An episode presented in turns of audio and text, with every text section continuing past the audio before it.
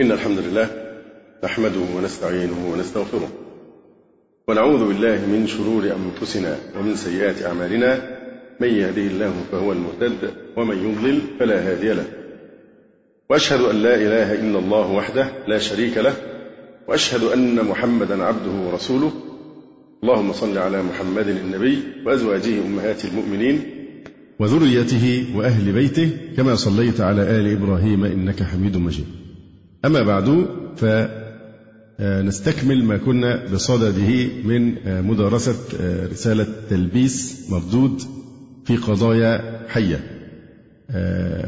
للعلامة الشيخ صالح ابن العلامة الكبير عبد الله بن حميد رحمه الله تعالى.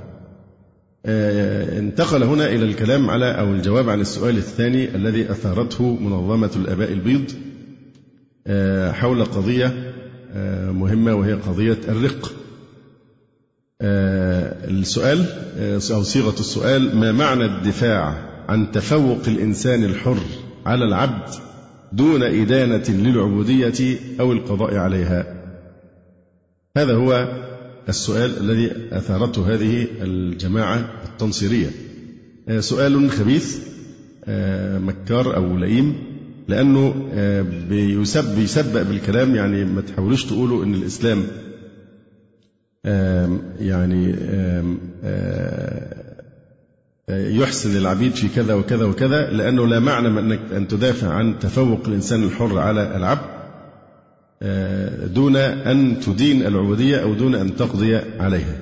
يقول الشيخ صالح بن حميد الخوض في الحديث عن الرق وإثارة الأسئلة حوله من قبل دعاة التنصير والصادين عن دين الإسلام مما يثير حفيظة المتعقل ومما يشي بأصابع الاتهام نحو الأغراض المستترة وراء هذه التساؤلات.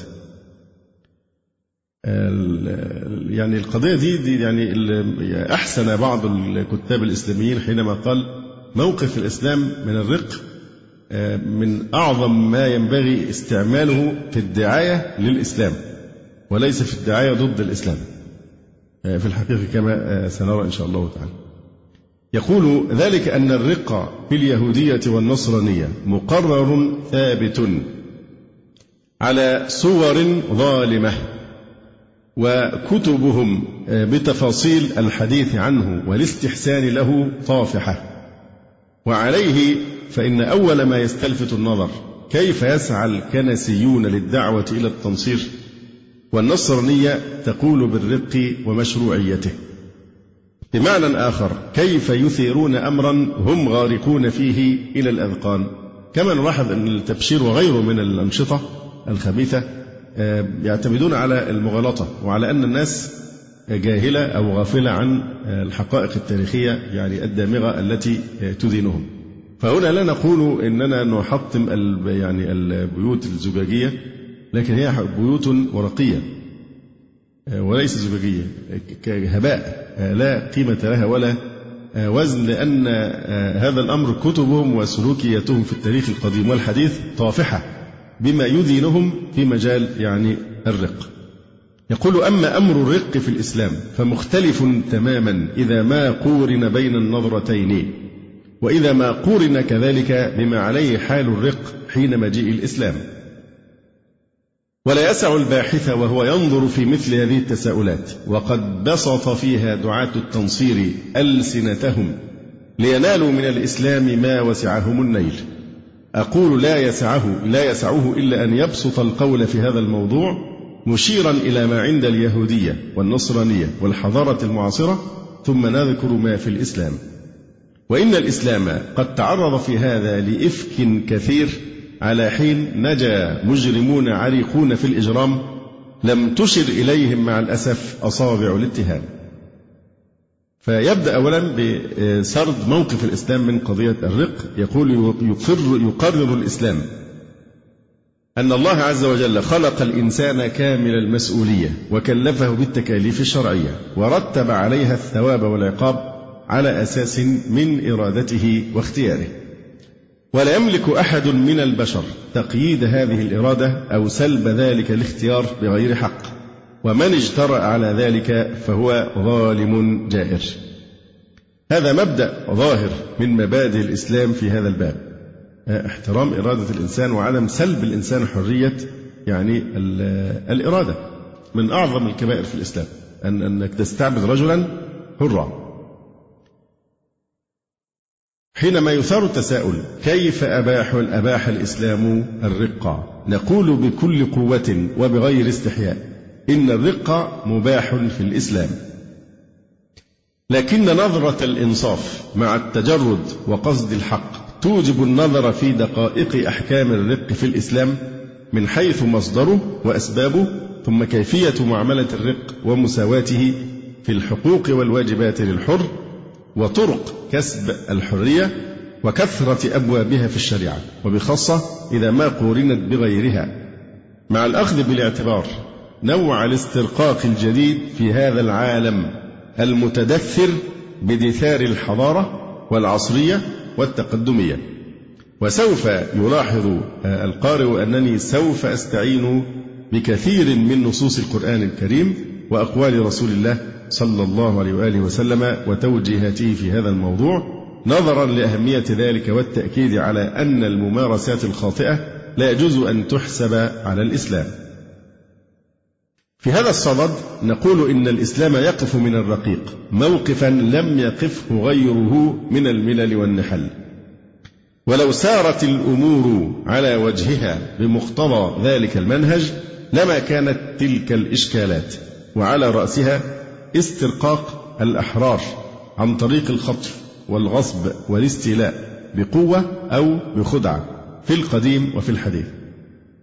وهذه قصة طويلة قصة ال ال ال ال يعني الاسترقاق القارة الأوروبية أيام يعني يعني سطوة الاستعمار الأوروبي. كيف كانت تأتي العصابات الإجرامية الرسمية من أوروبا وتأتي بالذات في أفريقيا ويعني تسرق وتخطف العبيد خطفا كما سنرى كأنهم يصطادون وحوشا. ويجلبونهم في السفن منهم من يموت ومنهم من يغرق ومنهم من يعني يصل في النهاية إلى القارة الأوروبية ليسخر في الخدمة في خدمة هؤلاء العبيد. رق بصورة بشعة كان يحصل إلى عهد قريب.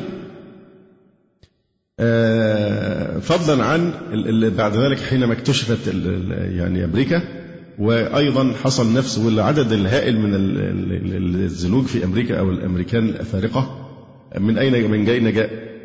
جاء من خلال سرقة هؤلاء الناس وخطفهم من السواحل الأفريقية عن طريق هذه العصابات الإجرامية ويسرقونه ويعيدوا ويأخذونهم في أمريكا للأعمال الشاقة والاستعباد والقهر يعني حتى ابراهام لينكولن لما عمل ما يسمى بيسموه محرر العبيد دي كانت لهدف اقتصادي مش مش مش تقوى وورع يعني ومبادئ وخيم. كعادة أمريكا دائما مصالح اقتصادية معينة. لكن حتى التمييز العنصري والتفرقة العنصرية ما زالت العهد قريب جدا. يعني كانت آخرها في إيه؟ في جنوب أفريقيا. أما أمريكا فوارد أيضا زمن قريب للغاية. التفرقة العنصرية بأبشع أنواعها. في داخل أمريكا ودي قصص طويلة جدا يعني لما تشوفوا قصص بقى مارتن لوثر و مالكوم إكس والناس التاريخ الطويل ده والحادثة بتاعت الأتوبيس. حد يعرفها؟ المهم يعني مش هنطول في الحاجات دي. ده تاريخ يعني معاصر وحديث في في كل الذل للتفريق بين الناس على أساس لون البشر لون الجلد فقط مش أكثر. وإذلال الملونين عموما والسود خصوصا في داخل المجتمع الأمريكي. أما أوباما فهي الحقيقة بتغير لون الجلد بتاعها مش أكثر. لكن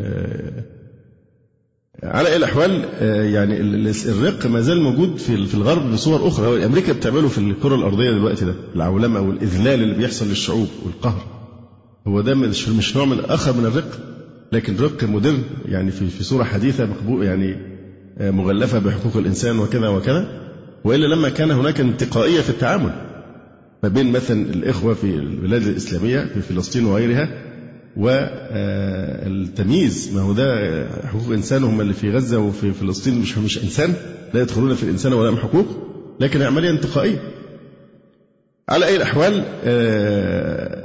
يعني يقول ولو سرت الأمور على وجهها بمقتضى موقف الإسلام من قضية الرق لما كانت تلك الإشكالات وعلى رأسها استرقاق الأحرار عن طريق الخطف والغصب والاستيلاء بقوة أو بخدعة في القديم وفي الحديث مما استفحل معه الرق بطريقة شائنة ووجه قبيح. وما انتشر الرق ذلك الانتشار الرهيب في قارات الدنيا إلا عن طريق هذا الاختطاف. بل كان المصدر الأعظم في أوروبا وأمريكا في القرون الأخيرة. والإسلام يقف بنصوصه من هذا موقفا حازما حاسما كما قال الله سبحانه وتعالى في الحديث القدسي ثلاثة أنا خصمهم يوم القيامة ومن كنت خصمه خصمته. رجل أعطى بي ثم ثم غدر ورجل باع حرا فأكل ثمنه. ورجل استأجر أجيرا فاستوفى منه العمل ولم يعطه أجره. وهذا رواه البخاري. والشاهد قوله آه، عز وجل في هذا الحديث القدسي ورجل باع حرا فأكل ثمنه. والنبي صلى الله عليه وسلم يقول ثلاثة لا يقبل الله منهم صلاة من تقدم قوما وهم له كارهون ورجل أتى الصلاة دبارا يعني بعد خروج وقتها ورجل ورجل اعتبد محررا. إنسان حر ثم هو استعبده. ومن الطريف أنك لا تجد في نصوص القرآن والسنة نصا يأمر بالاسترقاق. لا يوجد إطلاقا لا في القرآن الكريم ولا في السنة المشرفة آية ولا حديث واحد يحث على الرق. بينما تحفل آيات القرآن وأحاديث رسول الله صلى الله عليه وسلم بالمئات من النصوص الداعية إلى العتق والتحرير. كانت مصادر الرق ومنابعه كثيرة عند ظهور الإسلام. بينما طرق التحرر ووسائله تكاد تكون معدومة. فقلب الإسلام في تشريعاته النظرة فأكثر من مصارف الحرية والتحرر وسد مسالك الاسترقاق. يعني المدخل مدخل الرق ضيقه. والمخرج من الرق أساليب التحرير وسعها جدا كما سنرى. ووضع من الوصايا ما يسد تلك المسالك التي تؤدي إلى الاسترقاق. ولقد كان الأسر في الحروب من أظهر مظاهر الاسترقاق. وكل حرب لا بد فيها من أسرى وكان العرف السائد يومئذ أن الأسرى لا حرمة لهم ولا حق. وهم بين أمرين إما القتل وإما الرق. ولكن الإسلام حث على طريق ثالث من حسن معاملة الأسير وفك أسره. يقول الله سبحانه وتعالى ويطعمون الطعام على حبه مسكينا ويتيما وأسيرا. إنما نطعمكم لوجه الله لا نريد منكم جزاء ولا شكورا. والآية في رقتها وحثها لا تحتاج إلى تعليق. ونبي الإسلام صلى الله عليه وآله وسلم في ميدان مكارم الأخلاق يقول عودوا المريض وأطعموا الجائع وفكوا العاني يعني الأسير وهذا رواه البخاري. وفي أول مواجهة بين المسلمين وأعدائهم في معركة بدر انتصر فيها المسلمون ووقع فيها أسرى من كبراء العرب. لقد سقطوا في الأسر كما يسقط الكبراء والأشراف في معارك الدول الكبرى من القياصرة والأكاسرة. لو عوقبوا بعقاب شديد لكانوا له مستحقين. فقد آذوا المسلمين أشد الإيذاء في أول قيام الدعوة الإسلامية. غير أن القرآن الكريم يوجه النبي صلى الله عليه وآله وسلم وصحبه بقوله يا أيها النبي قل لمن في أيديكم من الأسرى. إن يعلم الله في قلوبكم خيرا يؤتكم خيرا مما أخذ منكم ويغفر لكم والله غفور رحيم. وإن يريدوا خيانتك فقد خانوا الله من قبل فأمكن منهم والله عليم حكيم. لقد كان هؤلاء الأسرى قبل هذه المعركة ومن أول عهد البعثة يوقعون المظالم الفاجعة بجمهور المسلمين يريدون إفناءهم أو احتلالهم. فهل يا ترى من حسن السياسة أن يطلق سراح الأسرى فورا. معلوم أن هذا يتعلق بمصالح الدولة العامة العليا ولهذا تجد أن المسلمين في بدر قبلوا الفداء. وفي الفتح قيل لأهل, مكة اذهبوا فأنتم الطلقاء. وفي غزوة بني المصطلق تزوج رسول الله صلى الله عليه وآله وسلم أسيرة من الحي المغلوب ليرفع من مكانتها حيث كانت كانت ابنة أحد زعمائه. فما كان من المسلمين إلا أن أطلقوا سراح جميع هؤلاء الأسرى. لأن هذه المرأة منهم صارت زوجة لرسول الله صلى الله عليه وسلم فالمسلمون طواعية أطلقوا سراح جميع الأسرى إكراما لمن صارت إيه؟ زوجة للرسول صلى الله عليه وسلم. من هذا تدرك الصور المحدودة والمسالك الضيقة التي يلجأ إليها في الرق. وهو لم يلغه بالكلية. طبعا على الأقل من من خلال مبدأ التعامل بالمثل. لأن هذا كان العرف السائد في الحروف في ذلك الوقت. فهي من باب المعاملة يعني بالمثل ده على أقل تقدير يعني. يقول وهو لم يلغه بالكلية. لأن هذا الأسير الكافر المناوئ للحق والعدل كان ظالما أو معينا على ظلم. أو أداة في تنفيذه أو إقراره. كانت حريته فرصة لفشو الطغيان والاستعلاء على الآخرين. ومع كل هذا فإن فرصة استعادة الحرية لهذا وأمثاله في الإسلام كثيرة وواسعة. كما أن قواعد معاملة الرقيق في الإسلام تجمع بين العدالة والرحمة. فمن وسائل التحرير فرض نصيب في الزكاة لتحرير العبيد وكفارات القتل الخطأ والظهار والأيمان والفطر في رمضان إضافة إلى مناشدة عامة في إثارة للعواطف من أجل العتق والتحرير ابتغاء وجه الله وهذه إشارات سريعة لبعض قواعد المعاملة المطلوبة عدلا وإحسانا لهؤلاء. أولا ضمان الغذاء والكساء مثل أوليائهم.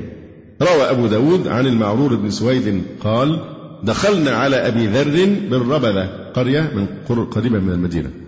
فإذا عليه برد وعلى غلامه مثله اللي هو الجزء الذي يلبس من أعلى في الثياب. فعليه هو برد وعلى الغلام أي العبد برد مثله بالضبط. فقال يا أبا ذر لو أخذت برد غلامك إلى بردك فكانت حلة وكسوته ثوبا غيره. الحلة في مصطلحنا دلوقتي بتسمى البدلة يعني الجزء علوي والجزء سفلي من الملابس متشابهان من نفس القماش كده. فلما يكون الإزار والرداء من نفس النوع فتبقى أفضل بدلة حلة. فبيقولوا له لو أخذت برد غلامك إلى بردك فكانت حلة وكسوته ثوبا غيره. قال سمعت رسول الله صلى الله عليه وسلم يقول هم إخوانكم. جعلكم الله جعلهم الله تحت أيديكم. فمن كان أخوه تحت يده. انظر مش سيد وعبد. أخ وأخ. لكن واحد له سلطة على الآخر. فمن كان أخوه تحت يده فليطعمه مما يأكل وليكسه مما يكتسي. ولا يكلفه ما يغلبه فإن كلفه ما يغلبه فليعنه. فليعنه. هذا رواه البخاري. من ذلك أيضا حفظ كرامتهم. فقد روى أبو هريرة رضي الله عنه قال قال أبو القاسم آه، صلى الله عليه وآله وسلم من قذف مملوكه بريئا مما قال أقيم عليه الحد يوم القيامة إلا أن يكون كما قال. وهذا رواه البخاري. فيحفظ أيضا عرضه ولا يقذفه بما هو بريء منه. من قذف مملوكه بريئا مما قال أقيم عليه الحد يوم القيامة إلا أن يكون كما قال. وأعتق ابن عمر مملوكا له ثم أخذ من الأرض عودا أو شيئا فقال ما لي فيه من الأجر ما يساوي هذا؟ سمعت رسول الله صلى الله عليه وسلم يقول من لطم مملوكا له أو ضربه فكفارته عتقه. رواه أبو داود ومسلم. من لطم مملوكا له أو ضربه فكفارته عتقه. والنماذج في هذا أيضا كثيرة. أيضا يتقدم العبد على الحر فيما يفضله فيه من شؤون الدين والدنيا وقد صحت إمامته في الصلاة. وكان لعائشة أم المؤمنين رضي الله عنها عبد يؤمها في الصلاة. بل لقد أمر المسلمون بالسمع والطاعة إذا ملك أمورهم عبد ما دام أكفأ من غيره. ولو عبدا إيه؟ حبشيا كأن رأسه زبيبا.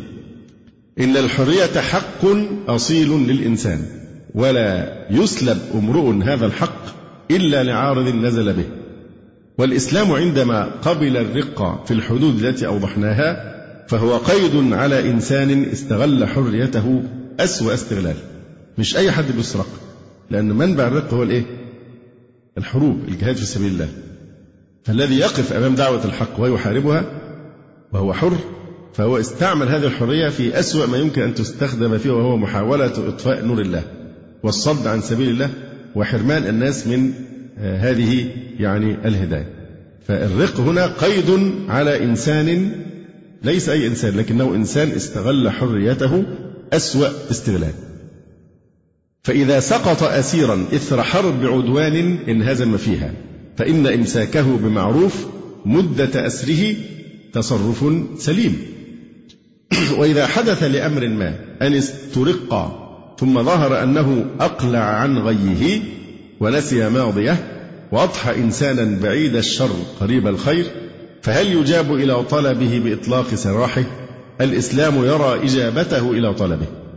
ومن الفقهاء من يوجب ذلك ومنهم من يستحبه. وقد أوصى النبي صلى الله عليه وآله وسلم بالرقيق كثيرا فقد ثبت أنه لما وزع أسرى بدر على الصحابة قال لهم استوصوا بالأسرى خيرا. ونحن نعلم أيضا أن النبي صلى الله عليه وسلم يعني بشر العبد أو الرقيق بأن له ثوابا مضاعفا. أحد الأنواع الذين يؤتون أجرهم مرتين الرقيق الذي أحسن خدمة يعني مملوكه واحتسب. فهذا إيه؟ يؤتى أجره يوم القيامة مضاعفا. حتى وصل الأمر بأبي هريرة أنه قال لولا كذا وكذا من العبادات التي ممكن يمنع منها لا يتمنى أن يكون آه، عبدا لما يرى من الميزات التي يتمتع بها العبد والثواب الذي يثاب عليه. وروي أن عثمان بن عفان رضي الله عنه دعك أذن عبد له على ذنب فعله ثم قال له بعد ذلك تقدم واقرص أذني. ذو النورين عثمان بن عفان فعل ذلك مع العبد لما أخطأ فقال له تقدم واقرص أذني فامتنع العبد فألح عليه. فبدأ يقرص بخفة. فقال له اقرص يعني إيه جيدا. فإني لا أتحمل عذاب يوم القيامة. فقال العبد وكذلك يا سيدي اليوم الذي تخشاه أخشاه أنا أيضا. وكان عبد الرحمن بن عوف رضي الله عنه إذا مشى بين عبيده لا يميزه أحد منهم. ما تعرفش تميز مين هو عبد الرحمن بن عوف ومين اللي ما يعرفهمش كلهم متساويين في الملابس وفي كل شيء. مش ماشي بقى أمامه جيش العبيد وراه. كان عبد الرحمن بن عوف إذا مشى بين عبيدي لا يميزه أحد منهم لأنه لا يتقدمهم ولا يلبس إلا من لباسهم. في أروع من من زيد بن حارثة لما أتى أعمامه أبوه أعمامه لما أتوا وكان هو يعني عبدا عند النبي عليه الصلاة والسلام يخدمه.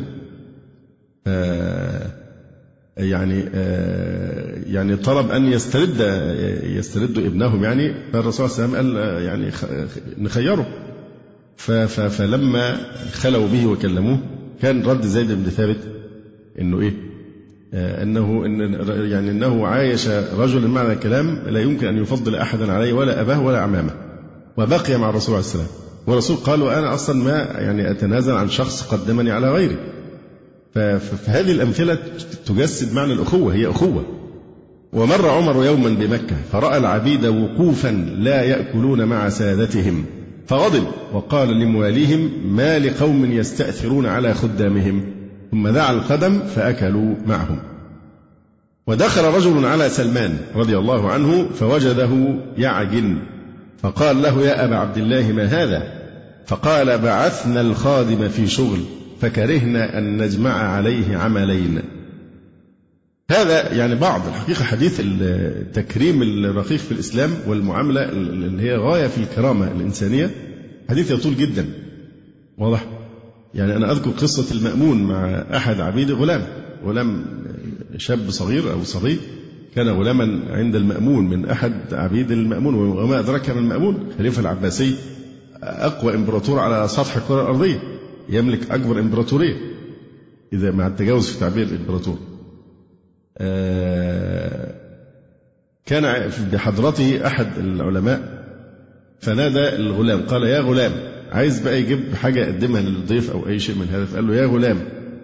فجاء الغلام قال له آه يعني معناها كل شوية يا غلام يا غلام أما يحتاج الغلام أن يأكل؟ أما يحتاج الغلام أن يشرب؟ أما يحتاج الغلام أن يستريح؟ فكلمه بهذه الهيئة. فأطرق المأمون ويعني صرفه بسلام فتران تعجب الضيف الذي معه من هذه المعاملة.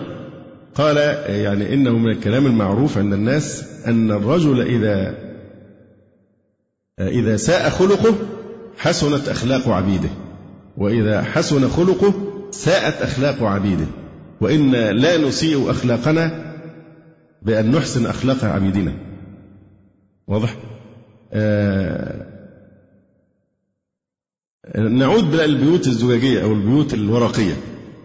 لأن أبعد ناس يتكلموا في موضوع الرق الشيء العجيب يعني هم اليهود والنصارى لكن هم يستغلون يستغلون جهل الناس. أبعد ناس يتكلموا في موضوع الرق اليهود والنصارى والعالم الغربي طبعا في هذا العصر الآن. فيقف أولا هنا عند موقف اليهود من الرقيق. ينقسم البشر عند اليهود إلى قسمين بنو إسرائيل قسم وسائر البشر قسم آخر هم الجويين أو الأمميين. فأما بنو إسرائيل فيجوز في شريعتهم استرقاق بعضهم حسب تعاليم معينة نص عليها العهد القديم أو التوراة. وأما غيرهم الجويين فهم أجناس منحطة.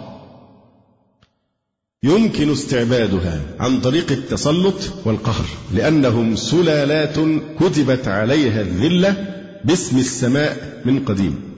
جاء في الإصحاح الحادي والعشرين من سفر الخروج.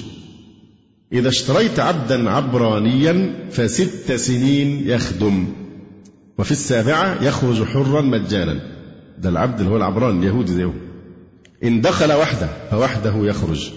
إن كان بعل امرأة تخرج امرأته معه.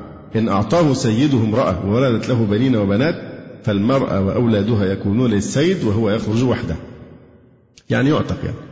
ولكن إذا قال العبد أحب سيدي وامرأتي وأولادي لا أخرج حرا يقدمه سيده إلى الله ويقربه إلى الباب أو إلى القائمة. ويثقب سيده أذنه بالمثقب يخدمه إلى الأبد. وإذا باع رجل ابنته أمه لا تخرج كما يخرج العبيد. إن قبحت في عين سيدها الذي خطبها لنفسه يدعوها تفك. وليس له سلطان أن يبيعها لقوم أجانب لغدره بها وإن خطبها لابنه فبحسب حق البنات يفعل لها. إن اتخذ لنفسه أخرى لا ينقص طعامها وكسوتها ومعاشرتها وإن لم يفعل لها هذه الثلاث تخرج مجانا بلا ثمن. أما استرقاق غير العبراني فهو بطريق الأسر والتسلط لأنهم يعتقدون أن جنسهم أعلى من جنس غيرهم. ويلتمسون لهذا الاسترقاق سندا من توراتهم. يقولون إن حام بن نوح حام بن نوح هو أبو كنعان. كان قد أغضب أباه لأن نوحا في زعمهم قتلهم الله سكر يوما والعياذ بالله ثم تعرى وهو نائم في خبائه. فأبصره حام كذلك. ابنه حام أبصره كذلك. فلما علم نوح بهذا بعد استيقاظه غضب. ولعن نسله الذين هم كنعان.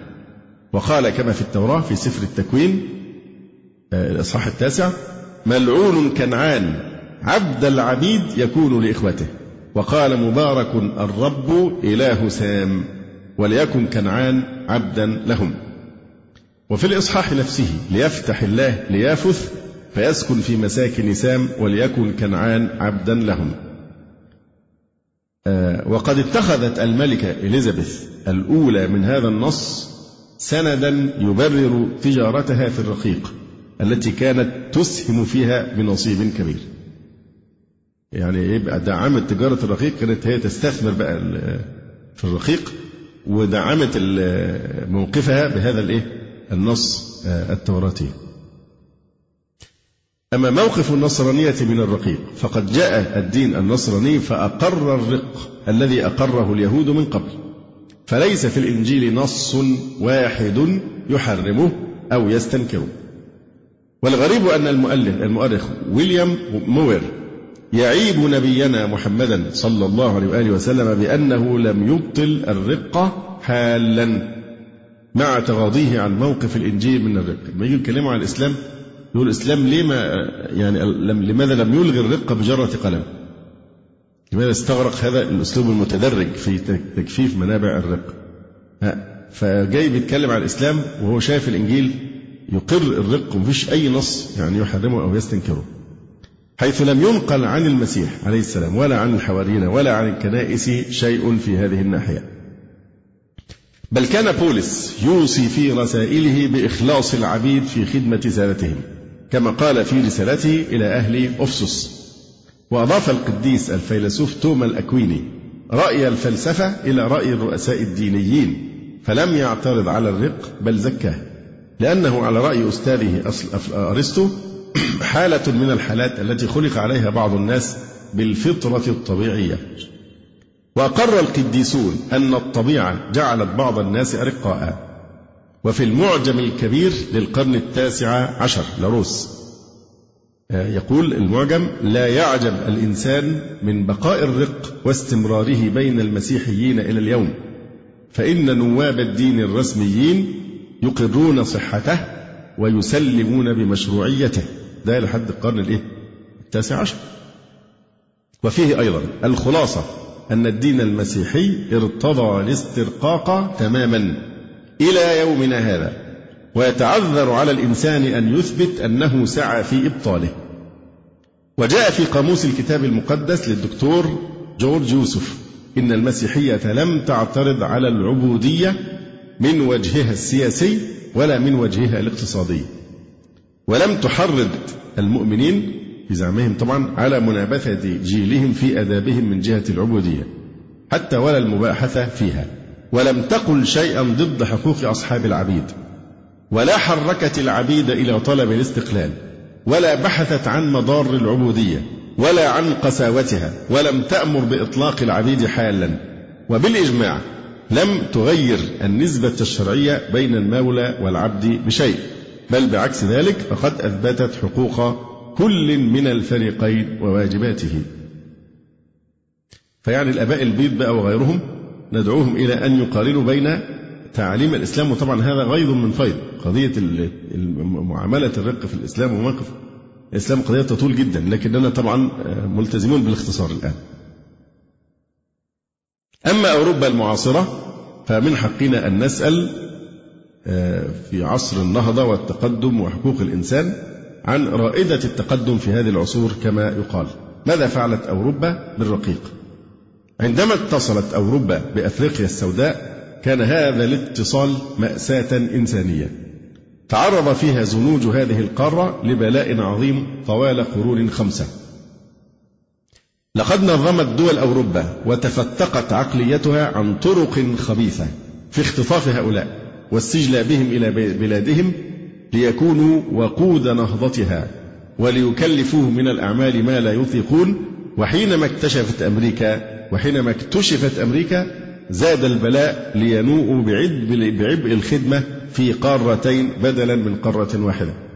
عشان كده إخواننا الأمريكان آه، الذين يدخلون في الإسلام بالذات الأمريكان الأفارقة لما يدخل في الإسلام ما بيقولش أنا اعتنقت الإسلام يقول لقد رجعت إلى الإسلام لأنه يعرف أن الإسلام هو دين آبائه وأجدادي الذين اختطفوا من آه، أفريقيا بالغصب وبالقهر وبالوحشية الغربية. لأجل أن يعمروا أمريكا. تقول دائرة المعارف البريطانية. الجزء الثاني صفحة 779 آه، مادة slavery slavery يعني العبودية. دائرة المعارف البريطانية المشهورة المعروفة يعني. جاء فيها إن اصطياد الرقيق من قراهم المحاطة بالأدغال كان يتم. اصطياد كأنه بيصطاد أي وحش أي مجموعة من الوحوش. كان يتم بإيقاد النار في الهشيم الذي صنعت منه الحظائر المحيطة بالقرية. يحاصرونهم بالنيران ويسيبوا مخرج واحد. فيشعلون النار في الهشيم المحيط بالقرية حتى إذا نفر أهل القرية إلى الخلاء تصيدهم الإنكليز بما أعدوا لهم من وسائل. وعدا من كانوا يموتون بسبب طرق الاصطياد هذه وفي الطريق إلى الشواطئ التي ترسو عليها مراكب الشركة الإنجليزية وغيرها فإن ثلث الباقين يموتون بسبب تغير الطقس ويموت أربعة ونصف المائة أثناء الشحن شحن أشياء بتشحن. و12% أثناء الرحلة فضلا عمن يموتون في المستعمرات. ومكثت تجارة الرقيق في أيدي الشركات الإنجليزية التي حصلت على حق احتكار ذلك بترخيص من الحكومة البريطانية. ثم أطلقت أيدي جميع الرعايا البريطانيين في الاسترقاق. ويقدر بعض أو يقدر بعض الخبراء مجموع ما استولى عليه البريطانيون من الرقيق واستعبدوه في في المستعمرات من سنة 1680 إلى سنة 1786 حوالي 100 سنة. حوالي 2 مليون و130 ألف شخص. ومن قوانينهم السوداء في ذلك قوانين البريطانيين مع الرقيق. من اعتدى على سيده قتل ومن هرب قطعت يداه ورجلاه وكوي بالحديد المحمى وإذا أبق للمرة الثانية قتل. طبعا غريب هيهرب إزاي؟ ده أنت قطعت ايديه ورجليه؟ ما هي مسألة فيها تدرج. أول مرة آه، إذا اعتدى على سيده قتل. طيب وإن هرب أبق قطعت يداه ورجلاه. وكوي بالحديد المحمى. وإذا أبق للمرة الثانية قتل. يقول الدكتور صالح. ولا أدري كيف سيهرب بعدما نكل به وقطعت رجلاه. لكن الذي يبدو أن الجحيم الذي يعيشه أشد عليه من قطع يديه ورجليه مما يدعوه إلى محاولة الهرب مرة أخرى.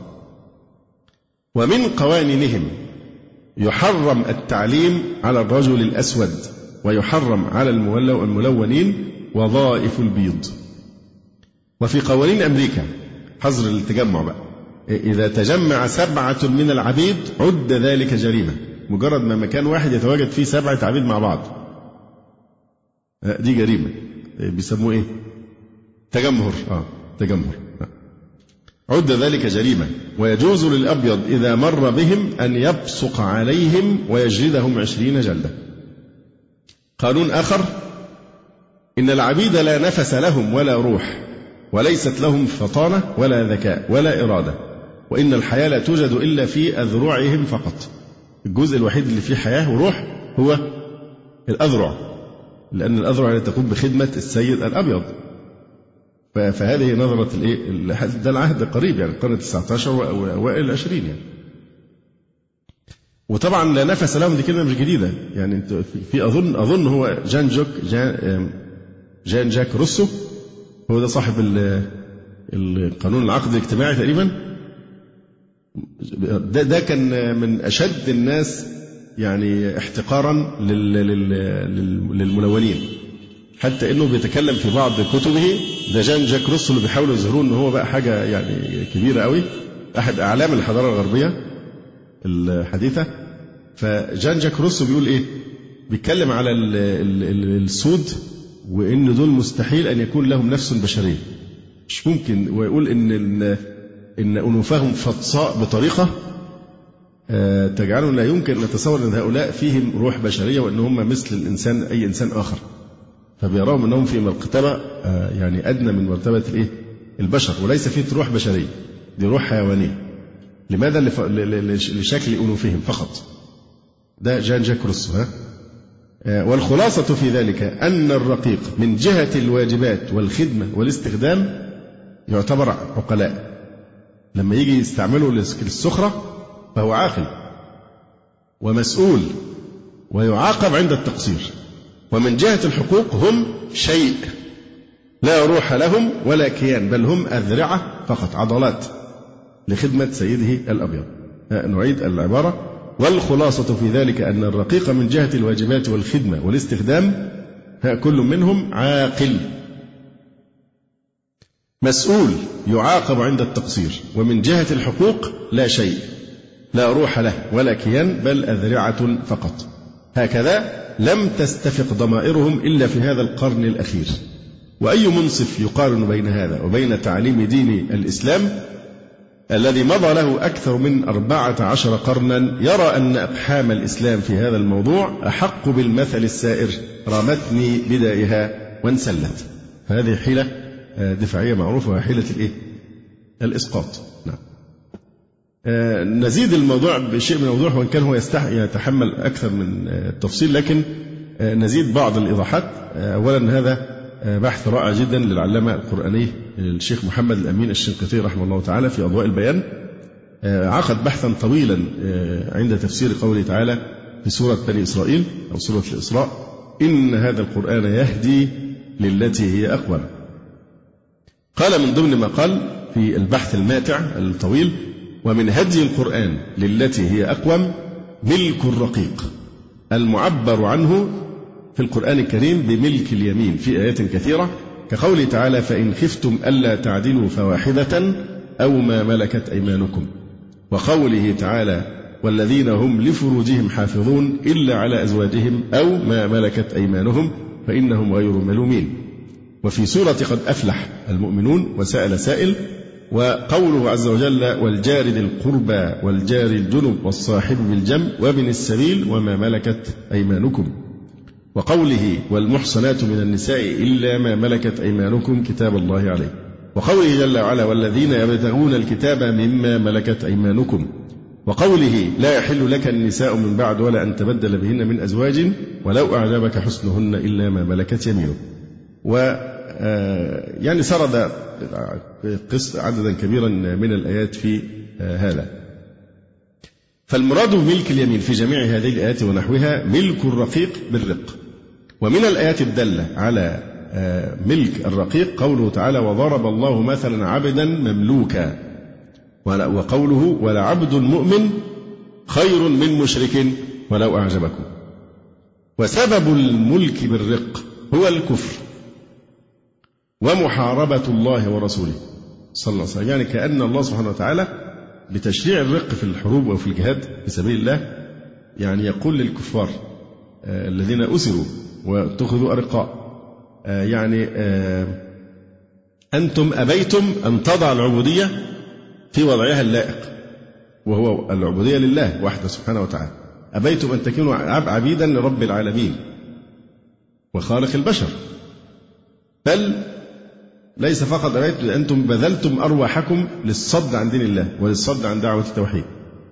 فعاقبتكم بأن جعلتكم عبيدا لعبيد أمثالكم. يسلمون حريتكم وتكونون ملكا لأيمانهم. يقول سبب الملك بالرق هو الكفر ومحاربة الله ورسوله صلى الله عليه وسلم.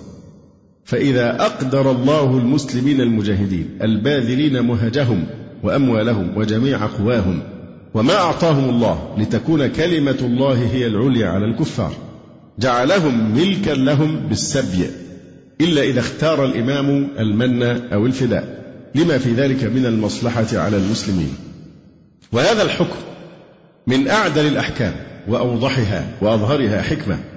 وذلك أن الله جل وعلا خلق الخلق ليعبدوه وليوحدوه. ويمتثلوا أوامره ويجتنبوا نواهيه. قال تعالى وما خلقت الجن والإنس إلا ليعبدون ما أريد منهم من رزق وما أريد أن يطعمون.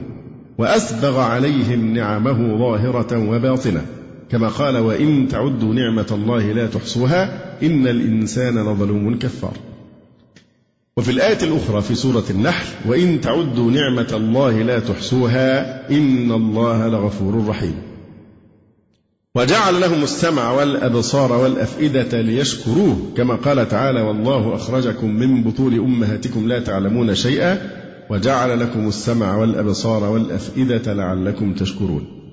فتمرد الكفار على ربهم وطغوا وعتوا وأعلنوا الحرب على رسله لئلا تكون كلمته هي العليا. واستعملوا جميع المواهب التي أنعم الله عليهم بها في محاربته وارتكاب ما يسخطه ومعاداته ومعاداة أوليائه القائمين بأمره. وهذا أكبر جريمة يتصورها الإنسان. فعاقبهم الحكم العدل اللطيف الخبير جل وعلا عقوبة شديدة تناسب جريمتهم. فسلبهم التصرف ووضعهم من مقام الإنسانية إلى مقام أسفل منه كمقام الحيوانات. تشبيه فقط ما يقصدش المعاملة. فأجاز بيعهم وشراءهم وغير ذلك من التصرفات المالية مع أنه لم يسلبهم حقوق الإنسانية سلبا كليا. فأوجب على مالكهم الرفق والإحسان إليهم وأن يطعموهم مما يطعمون ويكسوهم مما يلبسون. ولا يكلفوهم من العمل ما لا يطيقون وإن كلفوهم أعانوهم. كما هو معروف في السنة الواردة عنه صلى الله عليه وسلم. مع الإيصاء عليهم في القرآن كما في قوله تعالى واعبدوا الله ولا تشركوا به شيئا وبالوالدين إحسانا وبذي القربى واليتامى إلى قوله وما ملكت أيمانكم. وتشوف الشارع تشوفا شديدا للحرية والإخراج من الرق فأكثر أسباب ذلك كما أوجبه في الكفارات من قتل خطأ وظهر ويمين وغير ذلك. وأوجب سراية العتق وأمر بالكتابة في قوله فكاتبوهم إن علمتم فيهم خيرا. ورغب في الإعتاق ترغيبا شديدا. ولو فرضنا ولله المثل الأعلى أن حكومة من هذه الحكومات التي تنكر الملك بالرق وتشنع في ذلك على دين الإسلام قام عليها رجل من رعاياها كانت تودق عليه النعم وتسدي إليه جميع أنواع الإحسان ودبر عليها ثورة شديدة يريد بها إسقاط حكمها وعدم نفوذ كلمتها والحيلول بينها وبين ما تريده من تنفيذ أنظمتها التي يظهر لها أن بها صلاح المجتمع ثم قدرت عليه بعد مقاومة شديدة فإنها تقتله شر قتله ولا شك أن ذلك القتل يسلبه جميع تصرفاته وجميع منافعه فهو أشد سلبا لتصرفات الإنسان ومنافعه من الرق بمراحل. والكافر قام ببذل كل ما في وسعه ليحول دون إقامة نظام الله الذي شرعه ليسير عليه خلقه. فينشر بسببه في الأرض الأمن والطمأنينة والرخاء والعدالة والمساواة في الحقوق الشرعية. وتنتظم به الحياة على أكمل الوجوه وأعدلها وأسماها. إن الله يأمر بالعدل والإحسان وإيتاء ذي القربى وينهى عن الفحشاء والمنكر والبغي يعظكم لعلكم تذكرون. فعاقبه الله هذه المعاقبة بمنعه التصرف ووضع درجته وجريمته تجعله يستحق العقوبة بذلك. فإن قيل إذا كان الرقيق مسلما فما وجه ملكه بالرق؟ مع أن سبب الرق الذي هو الكفر ومحاربة الله ورسله قد زال. فالجواب أن القاعدة المعروفة عند العلماء وكافة العقلاء أن الحق السابق لا يرفعه الحق اللاحق. والأحقية بالأسبقية ظاهرة لا خفاء بها. فالمسلمون عندما غنموا الكفار بالسبي ثبت لهم حق الملكية بتشريع خالق الجميع وهو الحكيم الخبير. فإذا استقر هذا الحق وثبت ثم أسلم الرقيق بعد ذلك كان حقه في الخروج من الرق بالإسلام مسبوقا بحق المجاهد الذي سبقت له الملكية قبل الإسلام. وليس من العدل والإنصاف رفع الحق السابق بالحق المتأخر عنه كما هو معلوم عند العقلاء. نعم يحسن بالمالك ويجمل به أن يعتقه إذا أسلم. وقد أمر الشارع بذلك ورغب فيه. وفتح له الأبواب الكثيرة كما قدمنا فسبحان الحكيم الخبير. وتمت كلمة ربك صدقا وعدلا لا مبدل لكلماته وهو السميع العليم. فقوله صدقا أي في الأخبار وقوله عدلا أي في الأحكام. ولا شك أن من ذلك العدل الملك بالرق وغيره من أحكام القرآن. وكم من عائب قولا صحيحا وآفته من الفهم السقيم. نختم الكلام أيضا بالجزء من كتاب أضواء على مواقف المستشرقين والمبشرين للدكتور شوقي أبو خليل. تعرض نفس الموضوع أحاول أن أنجز بسرعة نقرأها بقدر المستطاع لا نعلق يقول قال كارل بروكلمان في كتاب التاريخ الشعوب الإسلامية ولم يتعرض محمد صلى الله عليه وسلم. لنظام رقيق بأكثر مما تعرضت الكنيسة المسيحية الأولى لهذا الأساس الذي قامت عليه الحياة الاقتصادية عند القدماء. ويعيب ويليام مور على الإسلام أنه لم يلغي الرق. فالرق يقول هو معضلة إسلامية. يعني ما كانش معضلة نصرانية ويهودية. قال أعداء الإسلام عن تعصب أو جهل أو كليهما معا. إن الإسلام نشر الرقيق وشجع عليه. وعكس ذلك تماما هو الصحيح. إنهم مهرة في قلب الأمور رأسا على عقب. وحذق في تصوير الباطل حقا والجريمة إحسانا إنه الإسقاط. يعني رمتني بدائها وانسلم والدليل على ذلك ما يلي. كان الرقيق معترفا به قبل الإسلام عند العرب وغيرهم وكان من الأمور الطبيعية والعادية. وكان الرقيق يشكل جزءا من ثروات عدد كبير من الأغنياء ومصادره متعددة. أهمها من أسر الحروب ومن أسواق النخاسة شراء وجاء الإسلام فلم يشرع تحريم الرق مباشرة لعدة لعدة أمور. أهمها أن إعتاق الآلاف من الرقيق الفقراء مباشرة يهدد حياتهم بالخطر والموت كما يهدد المجتمع بهزة اقتصادية واجتماعية خطيرة. لذلك رسم الإسلام الطريق السليم لتحرير الأرقاء تدريجيا، واعتبر الرق أمرا عارضا، فشجع بمختلف وسائل التشجيع على تحرير رقاب الرقيق. حيث جعل تحريرهم من أكبر وأعظم ما يتقرب به الإنسان إلى ربه وفتح أبواب الإعتاق ووضع الخطة التي تؤول إلى تحرير جميع الأرقاء. وأمر خلال هذه المرحلة أن يعامل الرقيق أحسن معاملة كأفراد الأسرة لباسا وطعاما ومعاملة. هذا وليس في القرآن الكريم آية واحدة تحث على الرق أو تحض عليه وكذلك الحديث النبوي الشريف. لقد حرم الإسلام الرق جميعا. ولم يبح منه إلا ما هو مباح إلى يومنا هذا يعني اللي هو الرق الذي يأتي عن طريق الإيه؟ الحروب ها؟ معاملة يعني آه، بالمثل وفحوى ذلك أنه قد صنع خير ما يطلب منه أن يصنع وأن الأمم الإنسانية لم تأتي بجديد في هذه المسألة بعد الذي تقدم به الإسلام قبل أكثر من ألف ونيف وأربعمائة عام وضع الإسلام مبدأين مهمين في قضية الرق. هما أولا تضييق المدخل. ضيق الباب الذي إيه؟ يسبب الرق. لأنه حصروا في إيه؟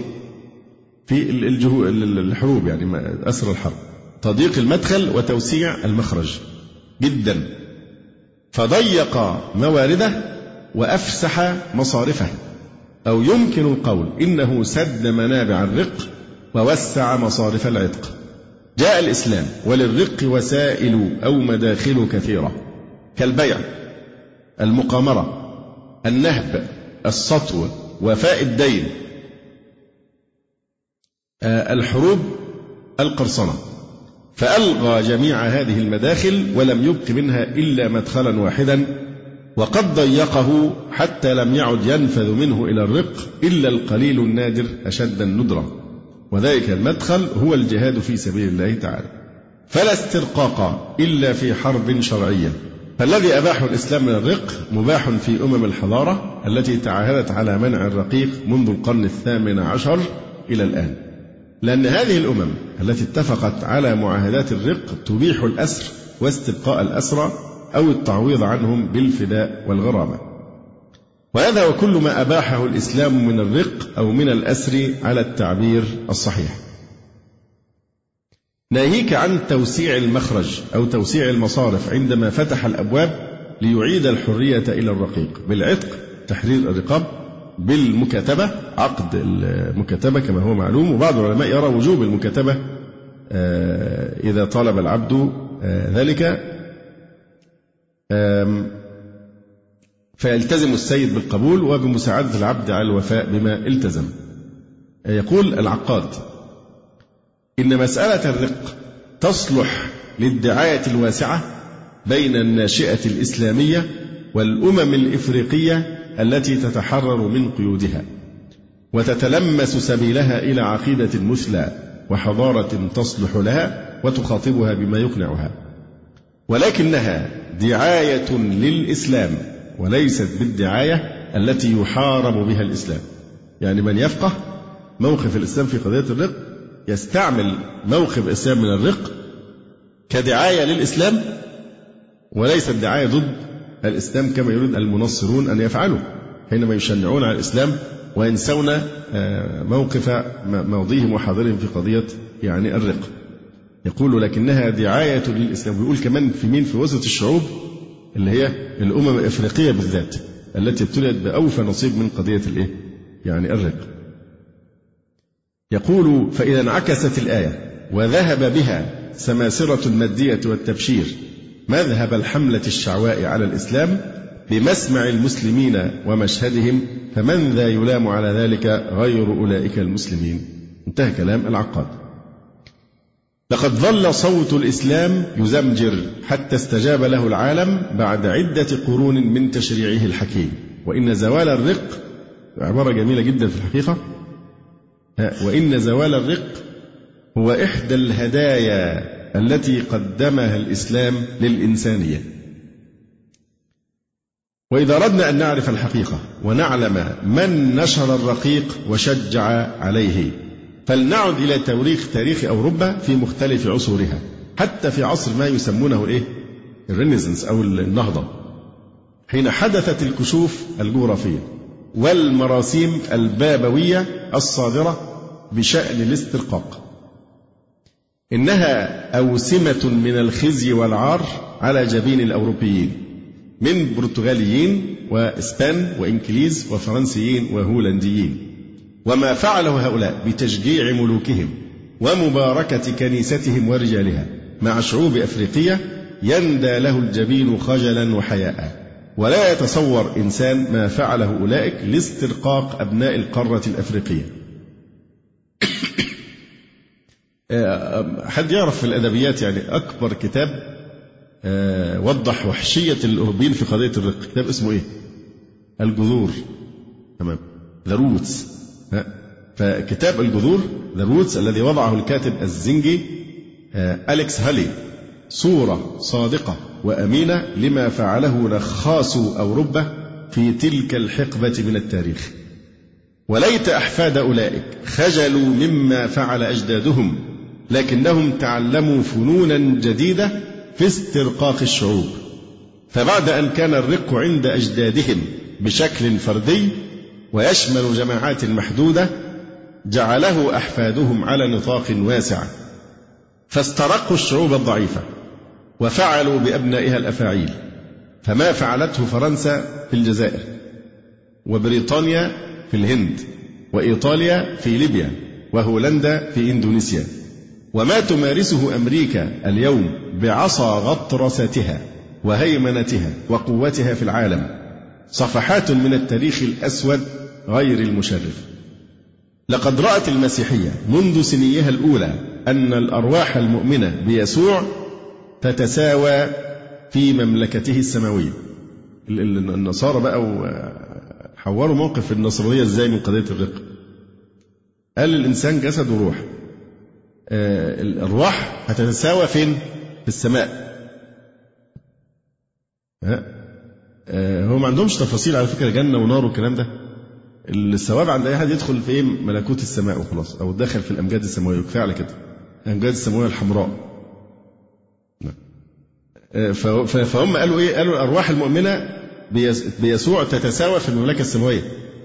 أما الجسد فقد خلق لهذه الدنيا وعليه أن يخضع لكل ذي سلطان عليه وأن يتحمل ما يلقى من ألم وعذاب كما تحمل جسد المسيح والعياذ بالله في زعمه. وبهذا التفريق إن الجسد والروح الروح دي بقى لما يذهب للدار الآخرة أما الجسد فيستحمل بقى يقر الوضع على ما هو عليه ولا يتظلم ويجتهد في خدمة الإيه؟ سيده بالجسد أي حد له عليك سلطان فلابد أن تذعن له ذا قضاءك وقدرك والخلاص هيبقى للأرواح فقط فين؟ في السماء يقول وبهذا التفريق استطاعت المسيحية أن تجمع بين النقيضين فخصت المساواة بالروح مساواة دي بين الأرواح ورفعتها عن مستوى الأرض. وجعلت الناس متساوين أمام الله وخصت الخضوع بالجسد ودعت إلى الصبر والتسامح ليهون الخضوع على المؤمنين. ومن أجل أن توفق بين النقيضين وتبرر سلطة الحاكم على المحكومين اعتبرت السلطة ترتيبا من الله. يجب الخضوع لها خضوعا مطلقا فمن يقاومها يدنه الله لأنها من أمره. وهذا ما أعلنه القديس بولس في رسالته لأهل روما. بيقول لهم إيه؟ لتخضع كل نفس للسلاطين الفائقة لأنه ليس سلطان إلا من الله. والسلاطين الكائنة هي مرتبة من الله. حتى إن من يقاوم السلطان يقاوم ترتيب الله والمقاومون سيدانون. انتهى كلامه على أساس هذا المبدأ القائم على الخضوع دعا هذا القديس العبيد إلى طاعة سادتهم وحضهم على تسخير أجسادهم لخدمتهم والإخلاص لهم. لا بالمظهر الذي يرضي الناس بل بالقلب الذي يرضي الله. ونراه يخاطبهم بقوله أيها العبيد أطيعوا سادتكم حسب الجسد بخوف ورعدة في بساطة قلوبكم كما للمسيح لا بخدمة العين كمن يرضي الناس بل كعبيد للمسيح عاملين بمشيئة الله من القلب خادمين بنية صالحة كما للرب ليس للناس. ويوصي القديس بطرس العبيد ألا يقصروا في إخلاصهم على الصالحين الرحماء من ساداتهم بل عليهم أن يخلصوا في خدمة القساة منهم. وفي ذلك يقول كونوا خاضعين بكل هيبة ليس للصالحين بل للعنفاء أيضا. السادة اللي هم القساة. وعلى مبدأ الخضوع المبني على ترتيب هو من أمر الله أقامت الكنيسة شرعية الرق. واتبع آباء الكنيسة من بعد هذا المبدأ آه، من بعد هذا المبدأ. وساروا على نهجه فأباحوا الاسترقاق واستند القديس سيريانوس.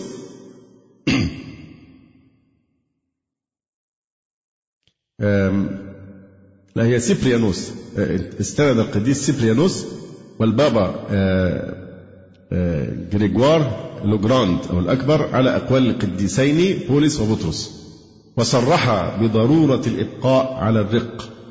ولو أراده على الرق. ونصح القديس إيزيدور العبيد بألا يطمعوا في التحرر من الرق. ولو أراده أسيدهم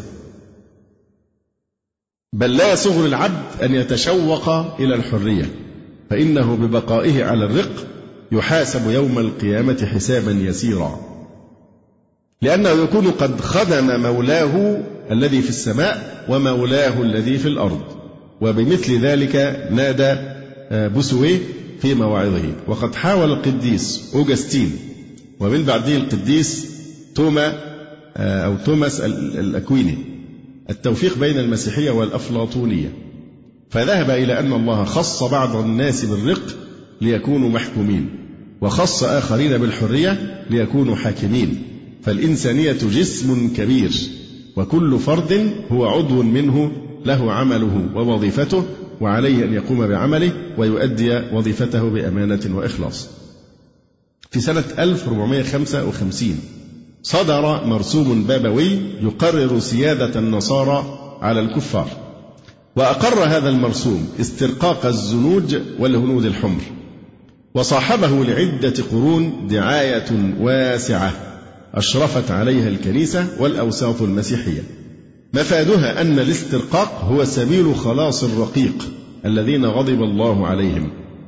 فالرق في التصور المسيحي لعنة من الله وبدخولهم في الرق يدخلون مملكة الله. وأفهمت أوروبا النصرانية الرقيق أن الرق خلاص لأرواحهم فقط.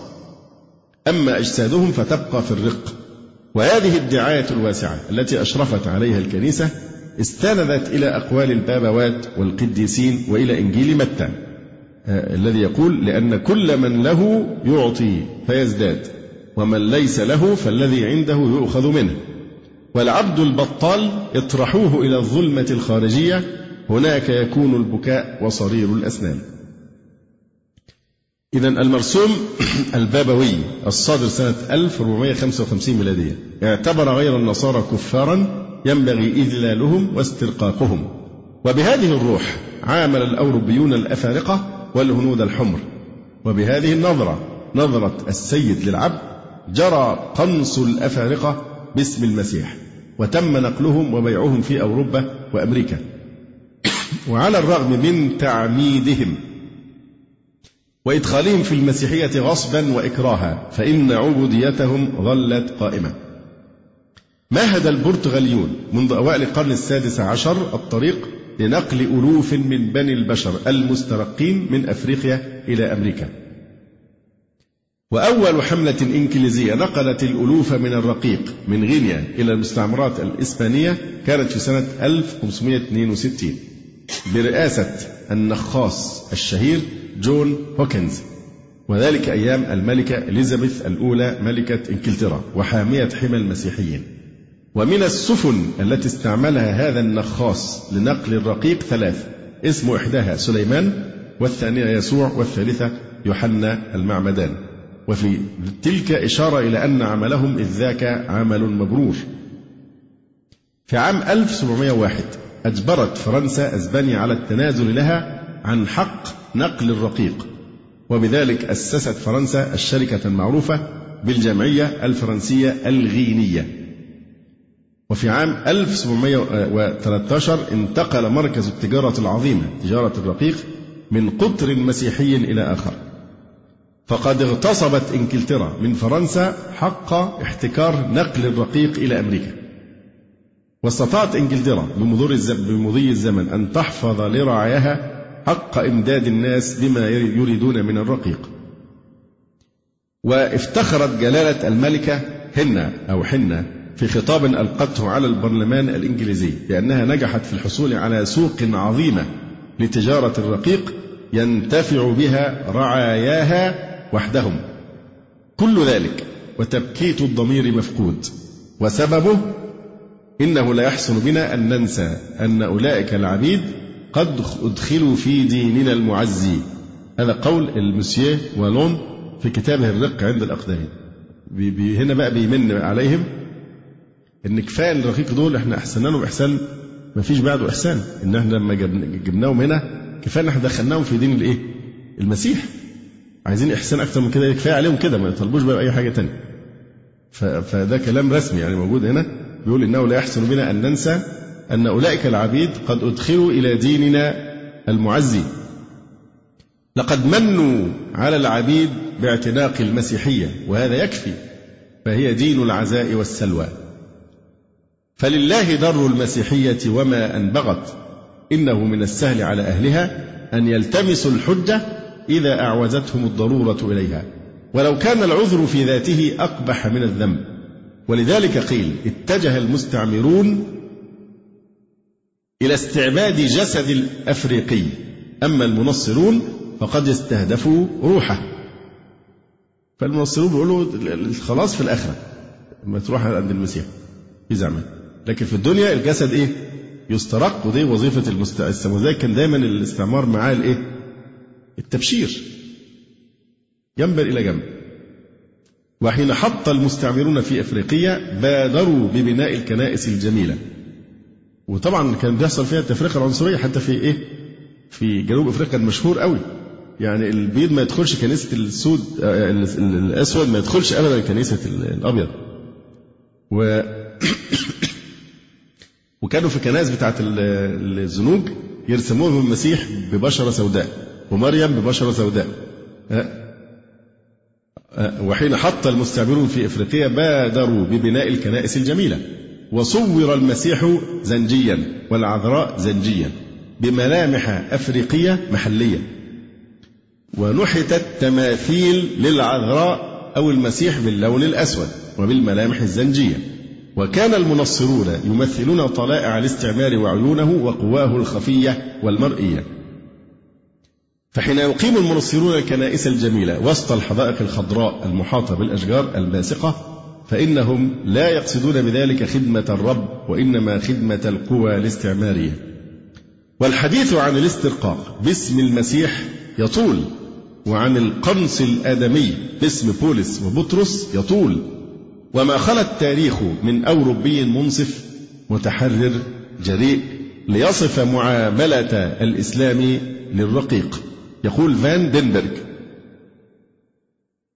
لقد وضعت للرقيق في الإسلام قواعد كثيرة تدل على ما كان ينطوي عليه محمد صلى الله عليه وسلم وأتباعه من الشعور الإنساني النبيل. ففيها نجد من محامد الإسلام ما يناقض كل المناقضة الأساليب التي كانت تتخذها إلى عهد قريب شعوب تدعي أنها تسير في طليعة الحضارة.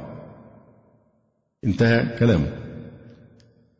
فالإسلام دين العتق وليس دين الرق. المسيحية دين دين ماذا؟ دين أيها العبيد. أطيعوا سادتكم حسب الجسد بخوف ورعدة. وفيها كما جاء في إنجيل لوقا أما ذلك العبد الذي يعلم إرادة سيده ولا يستعد ولا يفعل بحسب إرادته إرادته فيضرب كثيرا. وفي الإسلام من يضرب عبده أو يلطمه فلا تكفير لذنبه حتى تحرر رقبته. مع وصية سابقة على لسان رسول الله صلى الله عليه وسلم أطعموا الرقيق مما تطعمون وألبسوه مما تلبسون ولا تكلفوه ما لا يطيق. وفي الإسلام إنما الصدقات للفقراء والمساكين والعاملين عليها والمؤلفة قلوبهم وفي الرقاب. وفي يعني في تحرير رقاب الأرقاء بشرائهم وعتقهم. قال تعالى والذين يبتغون الكتاب مما ملكت أيمانكم فكاتبوهم إن علمتم فيهم خيرا. وآتوهم من مال الله الذي آتاكم. أي الذين يطلبون المكاتبة لتحرير أنفسهم من الرق لا يدفعون مبلغا من المال فكاتبوهم أعينوهم على حريتهم وآتوهم من مال الله الذي آتاكم. بينما المتصفح للأناجيل والتوراة أيضا لن يجد فيها آية أو عبارة واحدة يكون المراد منها استنكار الرق. يقول باتريس لاروك في كتابه عن الرق في النصرانية الصفحة السادسة إنك لا تجد في الإنجيل إشارة من بولس أو بطرس وهما عمدة المفسرين للإنجيل يحثان فيها السادة على تحرير الأرقاء وبضدها تتميز الأشياء. إنما جاء في الأناجيل وما وعه التاريخ من أخبار الكنيسة وقديسيها. لم يزدنا إلا اعتقادا بأنها لم تعمل عملا في سبيل تحرير الرقاب. لذلك لن نعجب من أولئك المسيحيين الذين ألفوا تجارة الرقيق الرابحة. فلما وجدوا أنها كسدت في أوروبا نزلوا على أفريقية فباعوا في أهلها واشتروا أحقابا طويلة. إنه الإسقاط رمتني بدائها وانسلت. نقول قولي هذا واستغفر الله لي ولكم. سبحانك اللهم ربنا وبحمدك أشهد أن لا إله إلا أنت أستغفرك وأتوب إليك.